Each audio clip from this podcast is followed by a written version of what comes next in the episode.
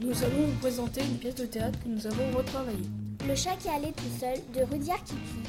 Nous l'avons arrangé en cours de français avec la participation de Madame Anne Frank. En voici un extrait. Bonne, Bonne écoute. écoute. À la recherche d'un foyer, libre adaptation du chat qui allait tout seul, de Rudyard Kipling, par les élèves de 5e du collège William Abru à Bourlastique. Au commencement, les hommes vivaient dans des grottes, au milieu de broussailles, de marécages et de vastes plaines entourées de forêts denses. Ils étaient nomades et ils élaboraient des techniques et des outils de chasse et de cueillette. Ils n'avaient pas de limite, sauf une, la peur. Ils fuyaient les bêtes sauvages, mangeaient la viande crue, les étaient sales, puants et avaient une allure de bête. Un jour, ils découvrirent comment faire du feu. Ils firent cuire la viande et se réchauffèrent.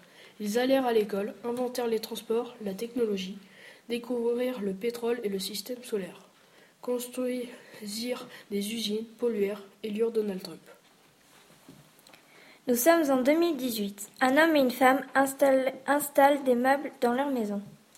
Et la table, on la met où Dans la salle à manger, quelle question Non, Hmm, plutôt devant la télé. Non, parce que toi, avec ta télé, tu te mets devant et tu ne fais jamais rien.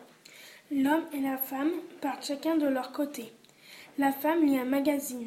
Je veux une baignoire. Moi, je préfère une douche.